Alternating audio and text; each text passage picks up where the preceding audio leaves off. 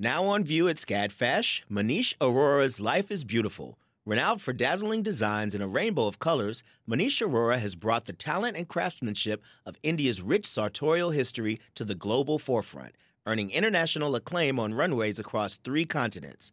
Designing in India since the 1990s, Arora's glittering garments celebrate extravagant expressions of self through varied materials, techniques, and silhouettes in a triumphant union of Western and Eastern aesthetics adapted to today's multicultural society with a touch of humor. Find out more at scadfash.org. Support for WABE comes from 100 Miles, a nonprofit committed to preserving Georgia's 100 mile coast. Protecting this critical coastal ecosystem takes all of us. Watch the stories of the innovators and future leaders who help keep our coast flowing at ourgeorgiacoast.org.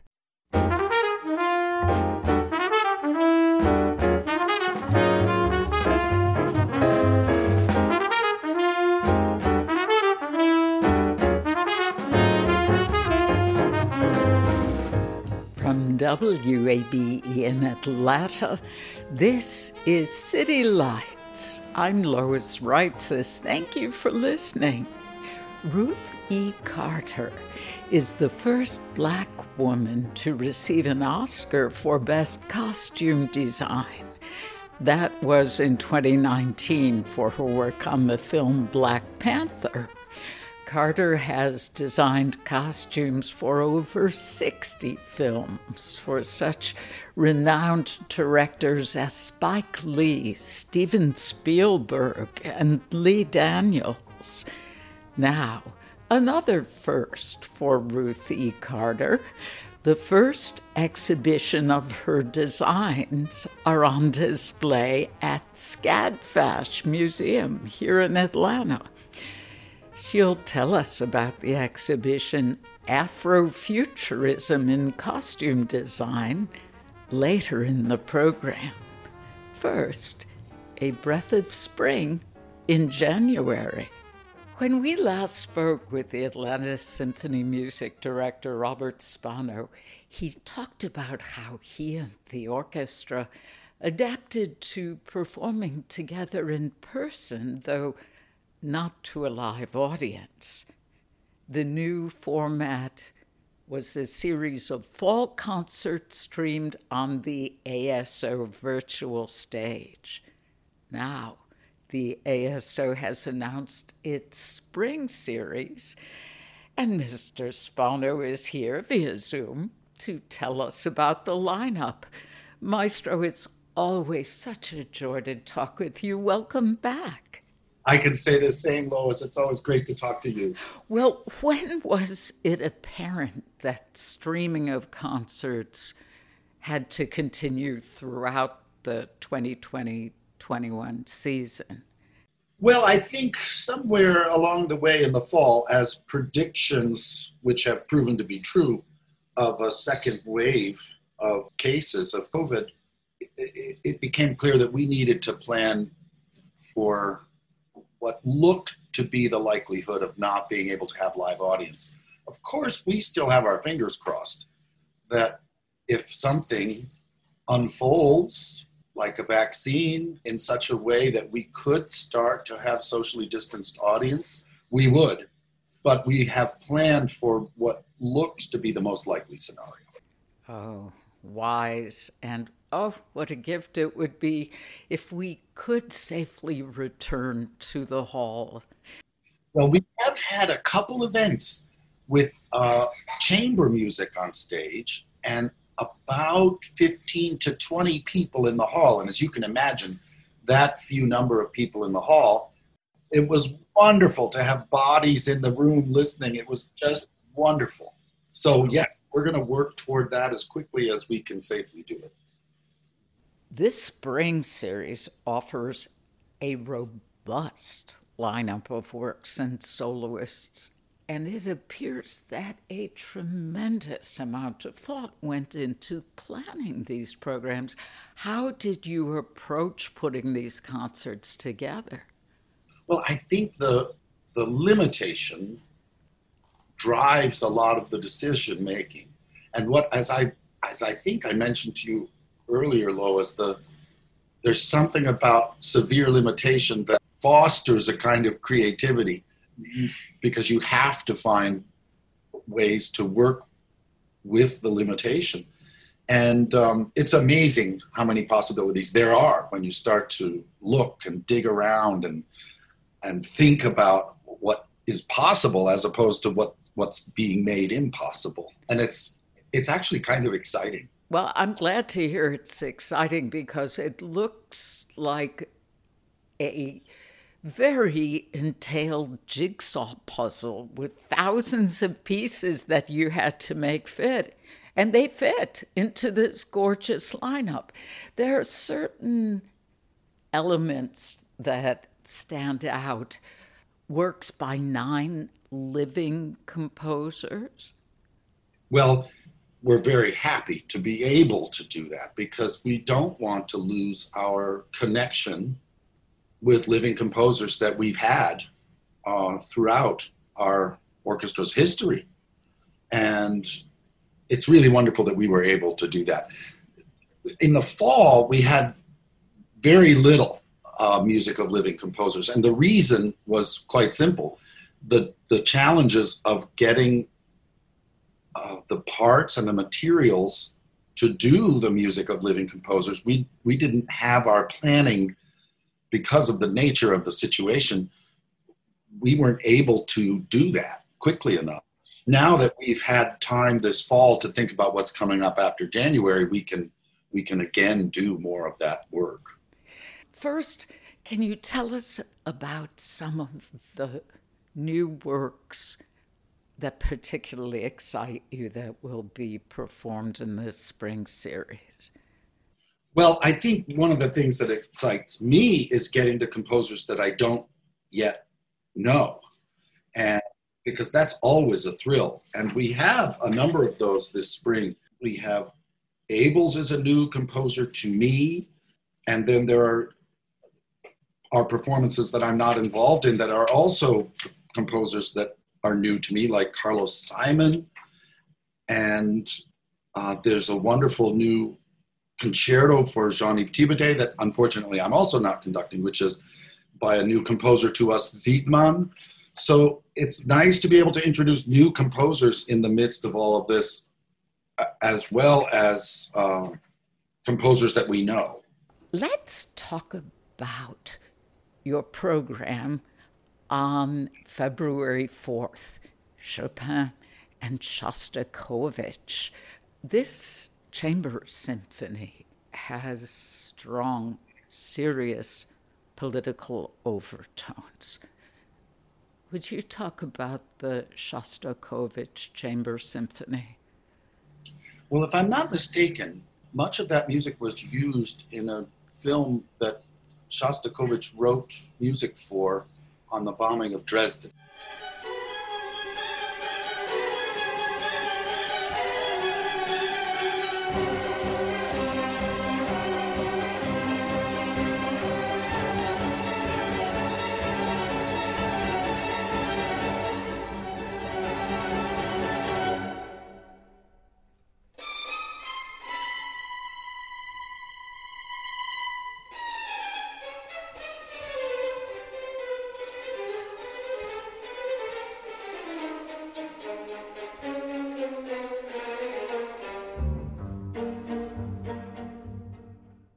Is a very dark work. It is um, mostly slow movements, and uh, it was originally the eighth string quartet. And Barshai turned it into a string orchestra piece, which really primarily just involves adding the bass parts and knowing that all the parts will be doubled. It is a very moving and cathartic piece of music.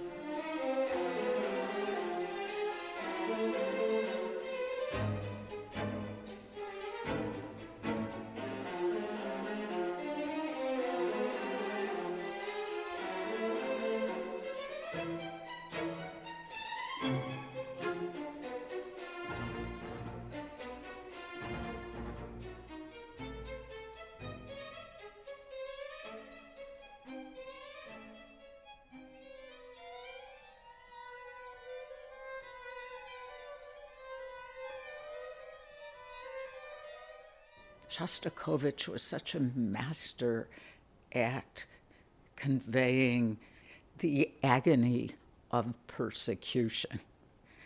And yet he, he could write, you know, these perfectly charming, light-hearted ballets.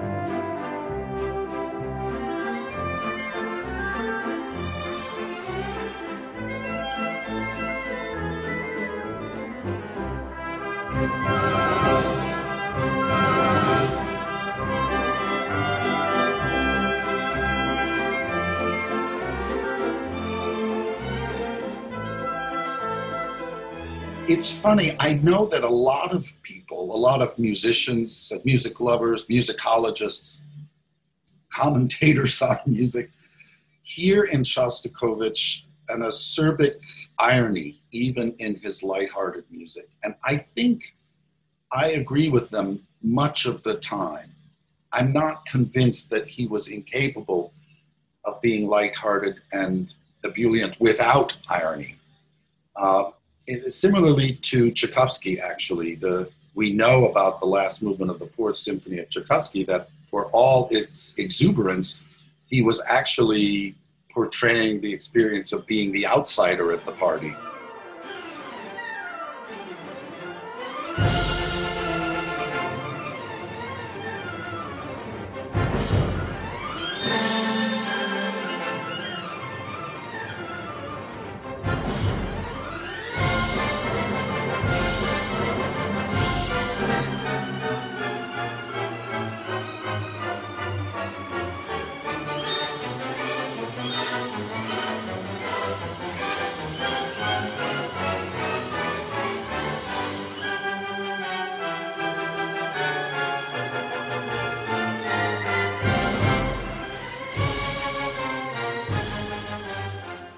And I think that is something Shostakovich inherited uh, in that tradition that he can write what on the surface may seem to be quite uh, joyful, even music that is tinged with its shadow.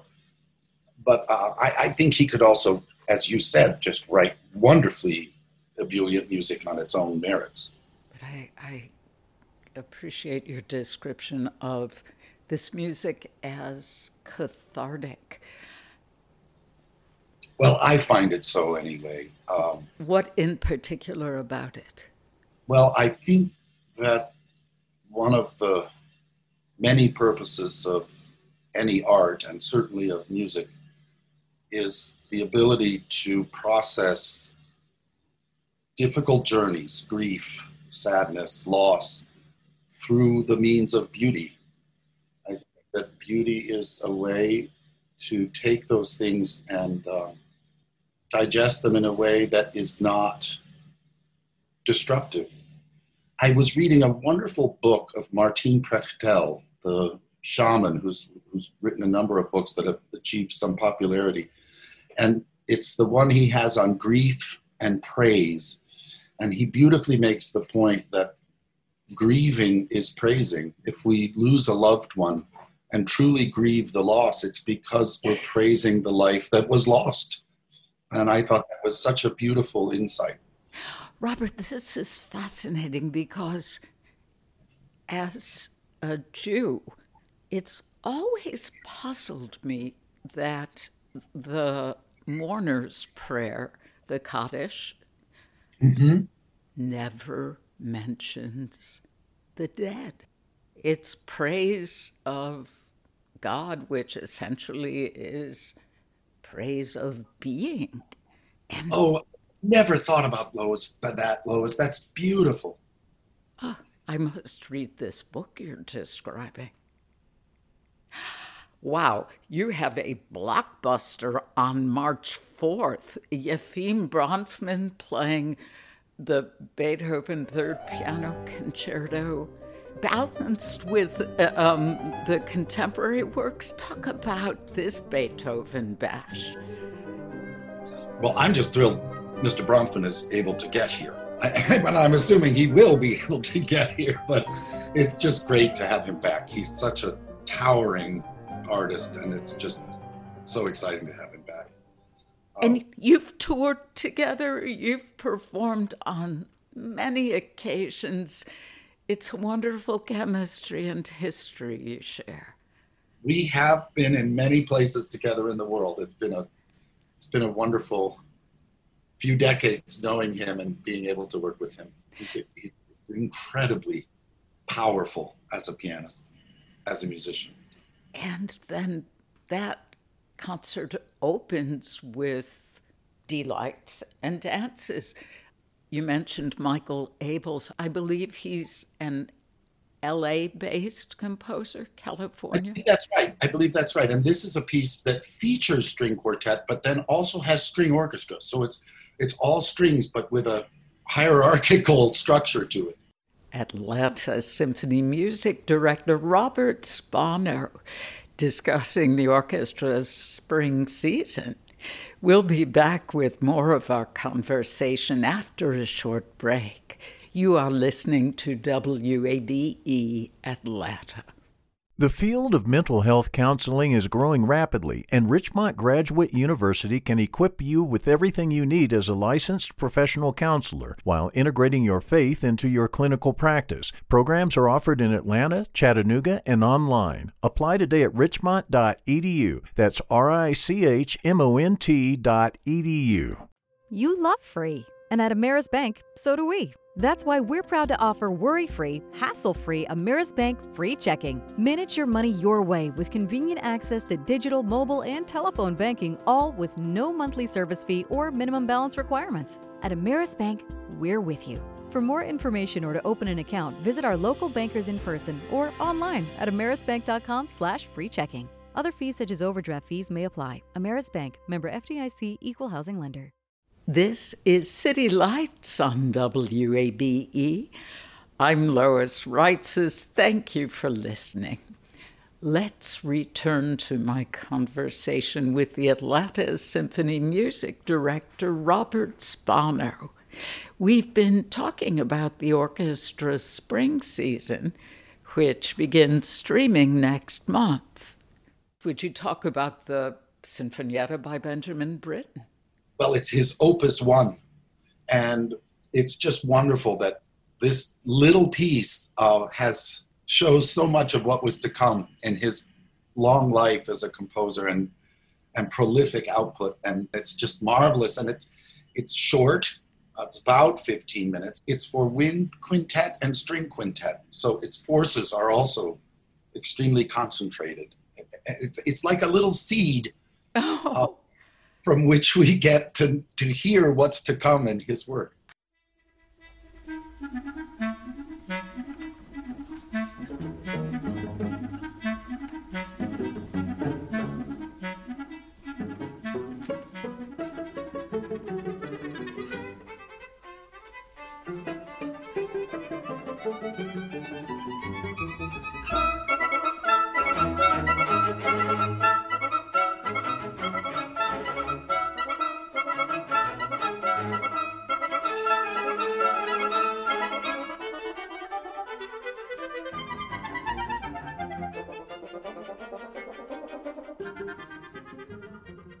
I seem to recall his simple symphony for strings was written when he was a teenager, or at least upper teens.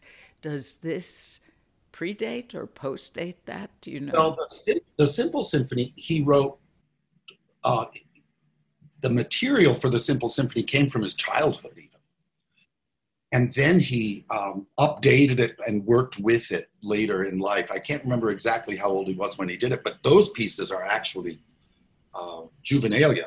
Wow. And this is slightly older and a bit more oh, mature. Yes. I think he was terribly old when he wrote this. He must he must have been 20 already or something. Oh, wow. Over the hill. Hey, Mozart, look what he had turned out by then. Now, another spectacular lineup. In late April, you perform an all Brahms program with Bobby McDuffie.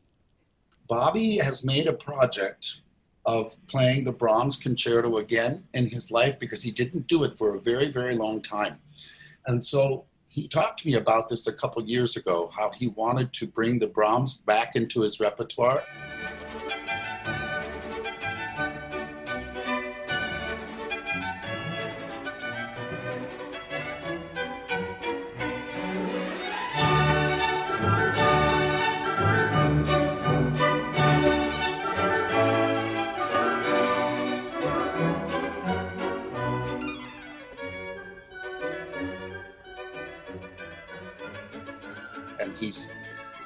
Shopping it around all over the world, and I'm I'm so happy he's joining us again. He's such a great friend of the ASO, but to do something that's so important to him right now in his work. And the Brahms Second Serenade, this is a great example, I think, of of what these uh, COVID limitations have, the doors they've opened as well as the doors that are closed because this is a work of Brahms that's very rarely played, and maybe in part because it does not have violins or violas. It's for winds and cello and bass, and it's a marvelous piece.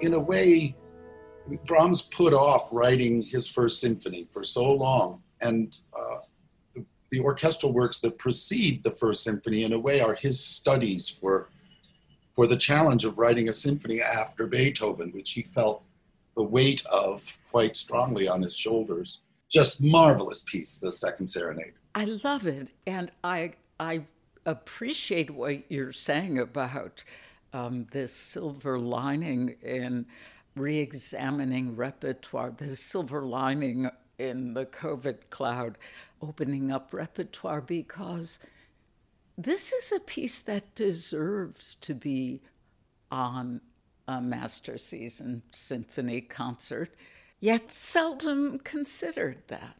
That's absolutely right. All right. We are moving to June, and I have to say that I teared up a bit when I looked at this program because it will be your victory lap. Uh, that's that, that's my official swan song, isn't it? Now, I don't want to think of it as a swan song. I like to think of it as a victory lap. One of your muses, the singer Jessica Rivera will be the guest soloist. Tell us about the two works you have chosen. Well, the Fourth Symphony of Mahler has existed for many years in a small version. Uh, Schoenberg's uh, Schoenberg had a group of people who arranged. This is before recordings, who arranged pieces for to play for each other in Vienna at the time, and uh, a lot of that repertoire is uh, is very famous and popular. Even Afternoon of a Faun is one of the pieces that got arranged, for example. And the interesting thing about such a process with Mahler 4 is that it's a reduced orchestra by him to begin with. It doesn't have trombones. It makes little use of the trumpet it uh, doesn't have the very large woodwind or horn sections that are typical of his output. It's already a bit of a chamber orchestra for Mahler, even though it's still a big orchestra. And so the, the idea of, of making it even more intimate, actually fits very well with the spirit of the piece. And of course, the spirit of the piece is embodied in the last movement. Mahler is so, despite the fact that Beethoven introduces voices into the symphonic form with the Ninth Symphony, Mahler does something yet more distinguished in a way, which is to introduce the song into the symphony because he does it a number of times to have a song and or the use of songs as they proliferate and flower within the symphony. In this case, the last movement is a song. And of, of course, it's a song about an angel, and Jessica Rivera is an angel. So it's great to have her singing it.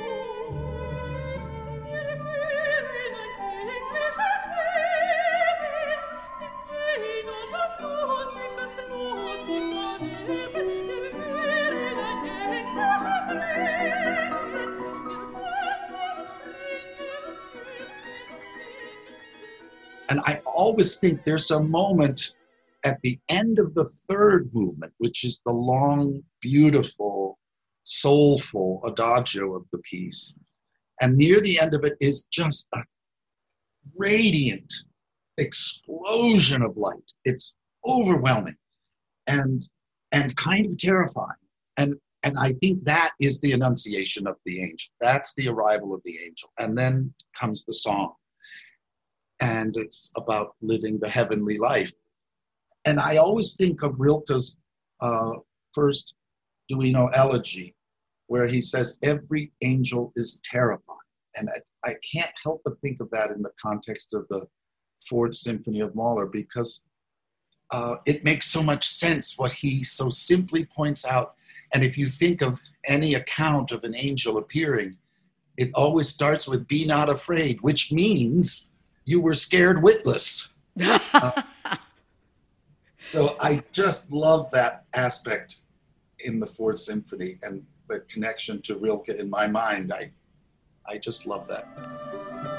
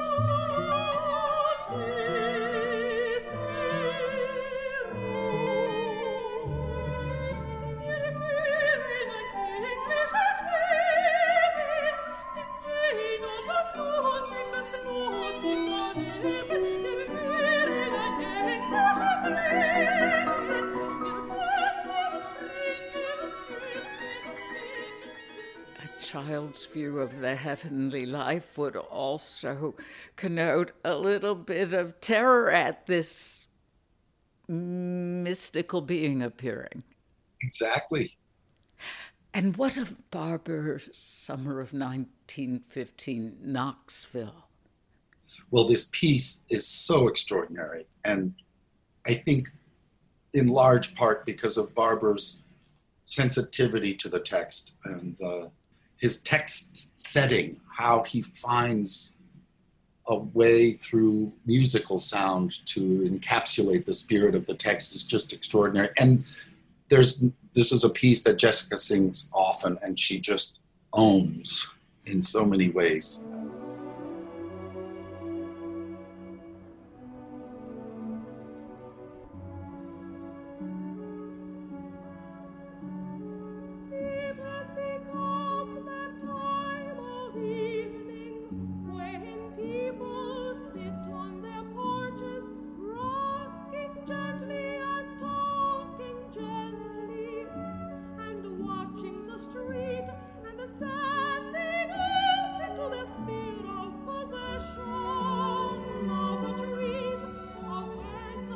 One of the beautiful things about her singing is the, the sensitivity she has for text.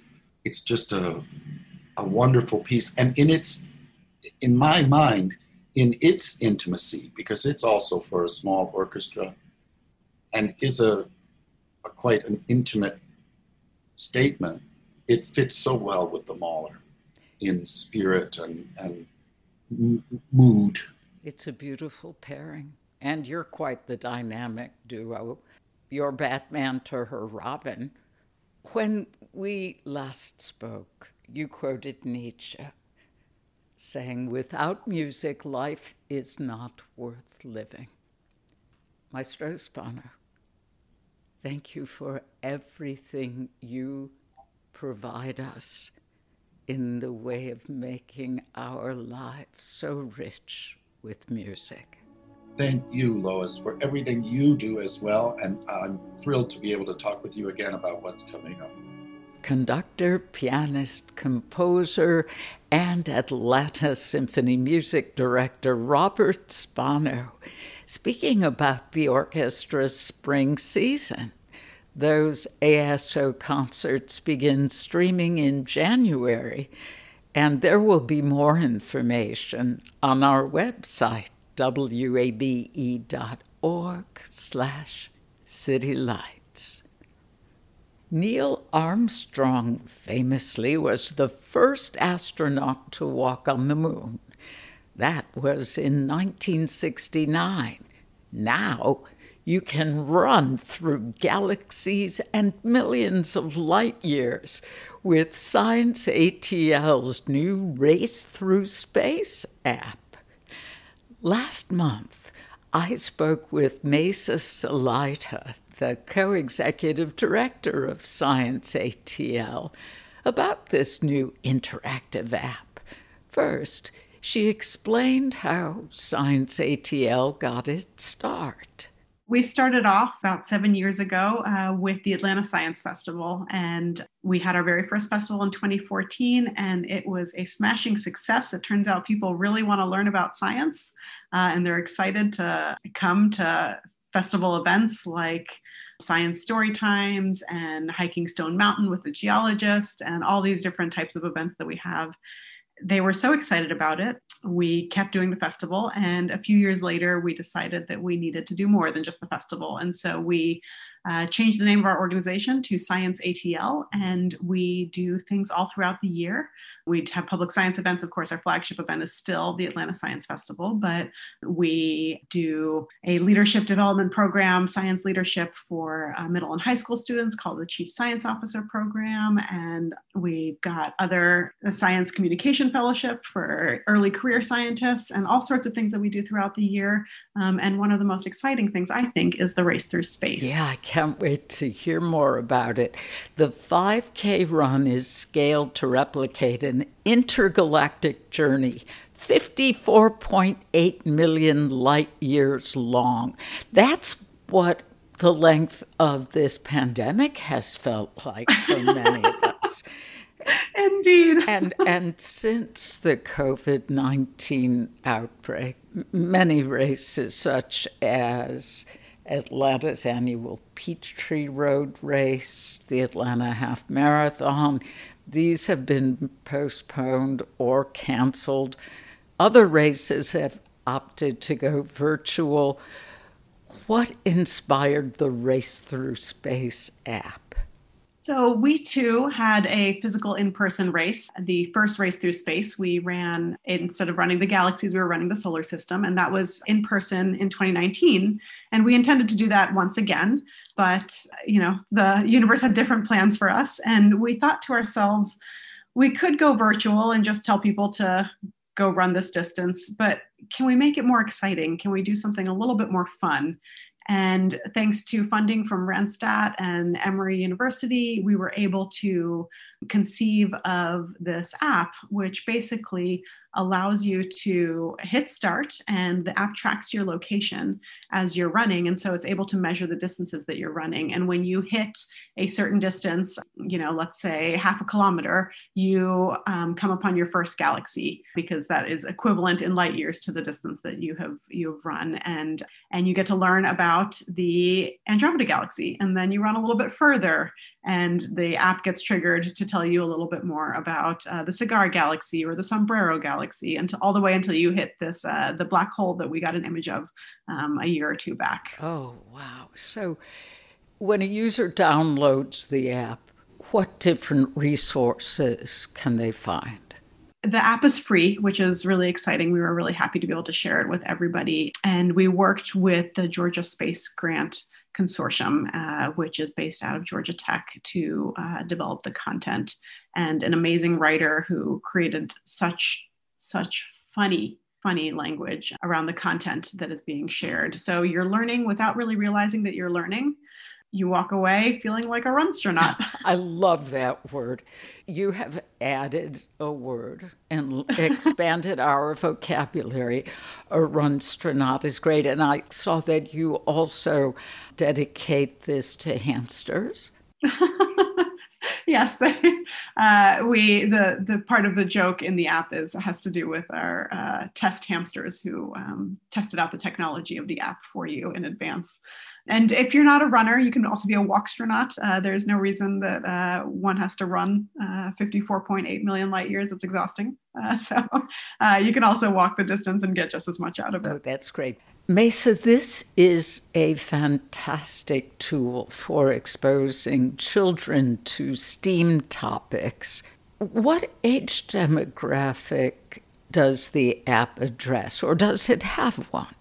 You know, when I thought about this, I was thinking primarily of people who would have their own phones. And so, you know, that that's a little bit different for every family, but I was thinking high school and up as is how I originally conceived of it. But, you know, my daughter's teacher, her kindergarten teacher was telling me that she took uh, her daughter now refuses to run in the stroller with her unless she gets to run to space. And so she just she carries that app and she she looks at it and you get to see pictures of the galaxies as you're passing through them and you and you know she learns about it and some of the jokes are over her head and that's fine. Uh, so i really think that um, i didn't anticipate at the beginning but i really think that this could work for just about anybody. Meisa Salaita is the co-executive director of science atl their new race through space app is available through the Apple App Store or Google Play. You can find more information on our website, wabe.org slash citylights.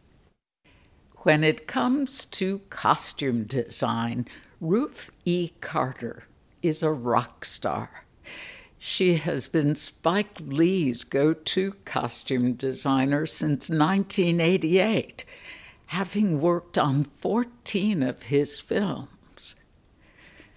Carter has collaborated with several of today's most acclaimed directors, and in 2019, she became the first black woman to receive an Academy Award for Best Costume Design.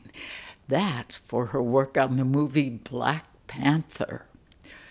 Her artistry is the focus of a new exhibition, Ruth E. Carter Afrofuturism and Costume Design, on view now at SCAD Fashion Museum of Fashion and Film in Atlanta.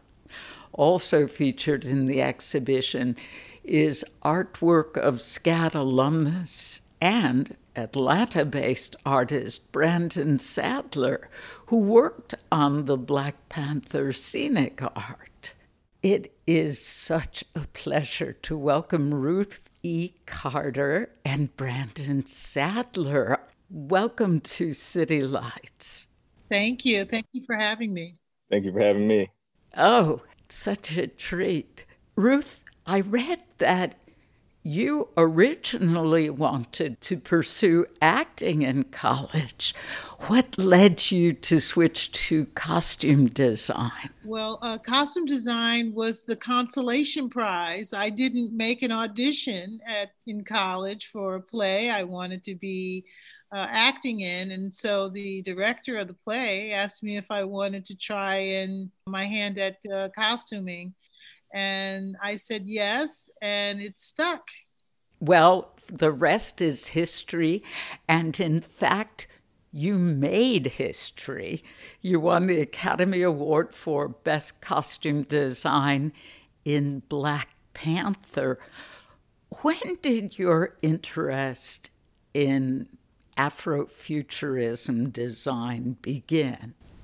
I believe uh, wholeheartedly that uh, as a filmmaker working with Spike Lee, we were embodying our Afro future. When I think of uh, Spike Lee or Ava DuVernay on their sets directing their stories about uh, uh, African American history and having purpose and telling an authentic story, it's telling a, a story of Afro future. They are experiencing their personal Afro future, and they're they're looking to better the lives of of a culture and tell stories that are you know more rooted in authenticity than have been told before.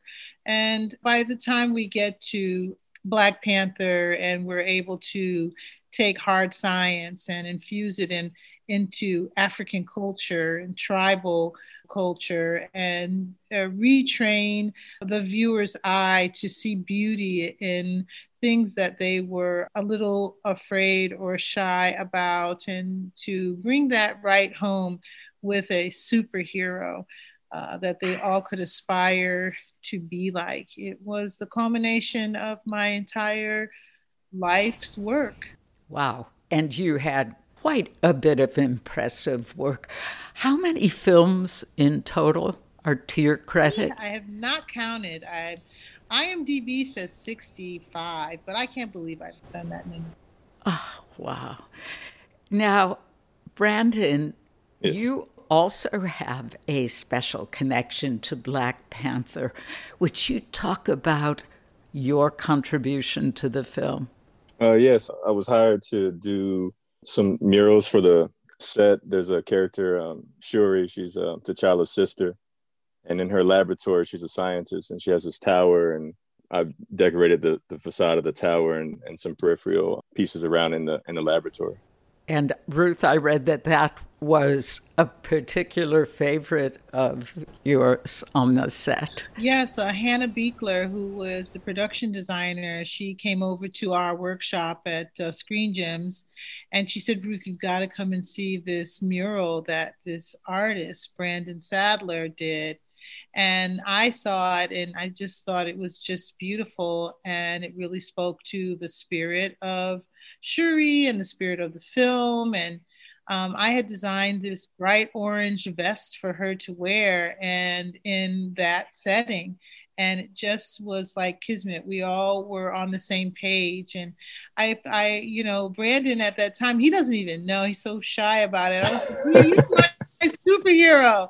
You like helped me sell that vest to the producers. You don't even realize it. Oh, so wow. I, you know, I was so excited to meet Brandon. And when I finally did, I felt like he was a little brother. I have brothers who paint, and so watching him paint on, you know, the set was thrilling to see. Oh, the whole family's artistic then. Well, they all think they are. Back to the costumes in Black Panther. Ruth, how did you approach making the costumes true to the Afrofuturistic style as well as breathable and easy for the actors to move in. There are a lot of fight scenes in that movie. Yeah, well, superhero films have a formula, and they do start with Euro jersey, and it's a four way stretch material that allows you to create a skin tight suit that will also move and breathe. There's a lot of techniques involved that uh, include technology and I just pushed the needle. Um, I brought fashion into the Marvel universe in a different way with Black Panther, and I love fashion, and I love I love incorporating true style into the costumes, and so I'm always looking for ways to move us forward and bring in technology that's innovative from the fashion industry. Yeah, Brandon. Last year, you were awarded SCAD University's Distinguished Alumnus Award. Yes. How does it feel to work with the university again for this show? It's a beautiful experience because you know you go through um, your undergrad and you spend a lot of sleepless nights and you know work on uh, your projects to get your deadlines straight and it kind of conditions you to get ready for what you're going to pursue in your career and to come back full circle and have something to offer um, new students and also be recognized for the work that you put in. And it's a good experience you know like it feels like you're on the right path and you know that's like who wouldn't want that? Yeah really. Congratulations.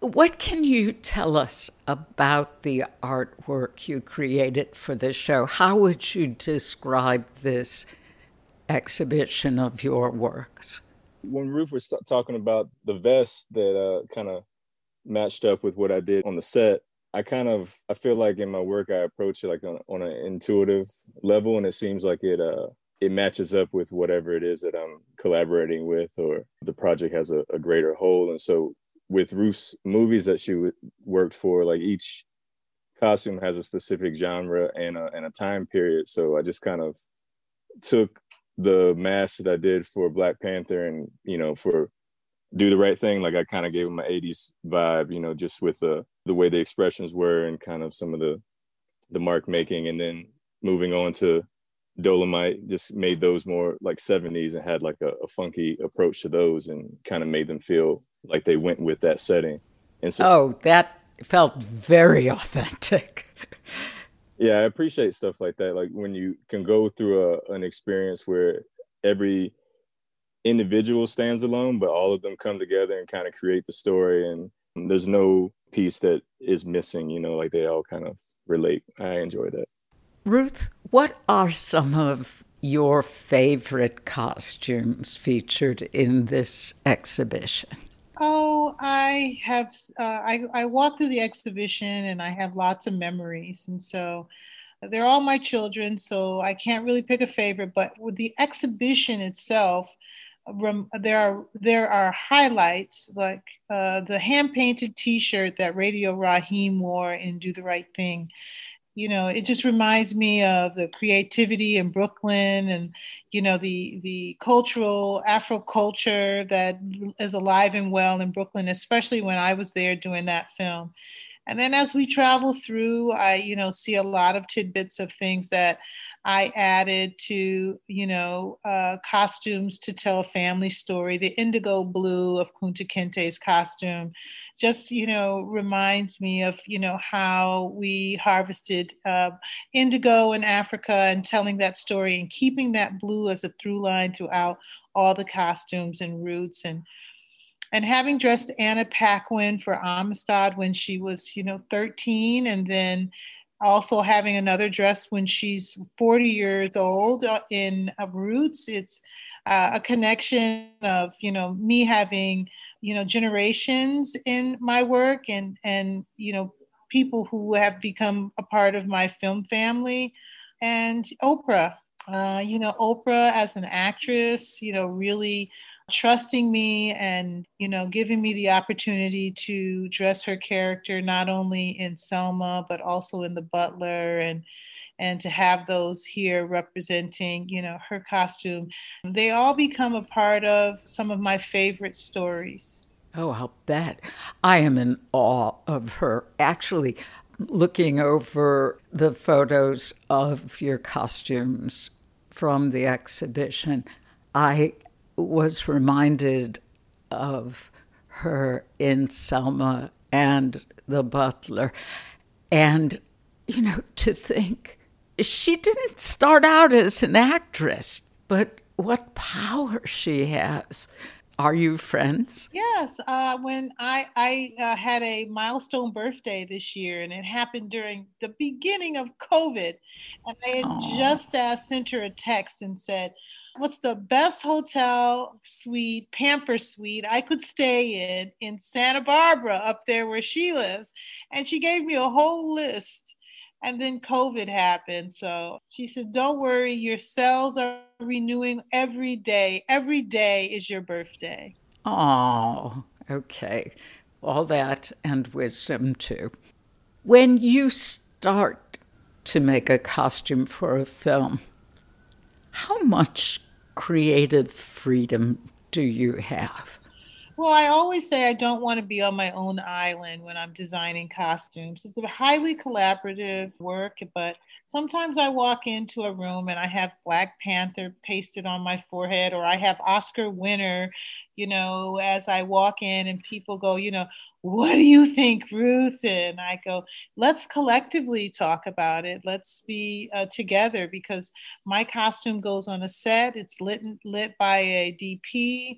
There are a lot of uh, factors to making this a successful costume so that i'm not dictated to per se because people think you know people want me to bring ideas to the table and and have the freedom to be an artist but you know we are collaborating. So i have to listen to what the director wants for the storytelling. Okay so the director sets forth the parameters. Yes he sets the tone that everybody collaborates on to accomplish it. Okay. What advice would you give young African American costume designers in particular trying to forge their own path in this industry? I have a story I tell. Um, I met an editor who was uh, the one of the youngest editors to ever win an Oscar for one of his projects, and I met him and I said, you know, you know, very early in my career, like at the very beginning. And I said, you know, how, how does it feel? My God. And he said, just keep going and you'll get one too. Aww. So that's my advice. Just keep going. Oscar winning costume designer Ruth E. Carter. She was joined by Atlanta artist and SCAD alum Brandon Sadler. Ruth E. Carter, Afrofuturism in Costume Design, will be on display at SCAD FASH Museum of Fashion and Film through September 12th of 2021. More information will appear on our website, wabe.org slash citylight. You've been listening to City Lights, our daily exploration of Atlanta arts and cultural life. Monday at 11 a.m., we'll hear about a spectacular exhibition of Persian art on view now at the High Museum. Our theme music is the first time written and performed by Joe Cranston with his jazz band. Special thanks to Hot Shoe Records. Have a safe and good weekend. And thanks for listening to WABE, at Atlanta's Choice for NPR.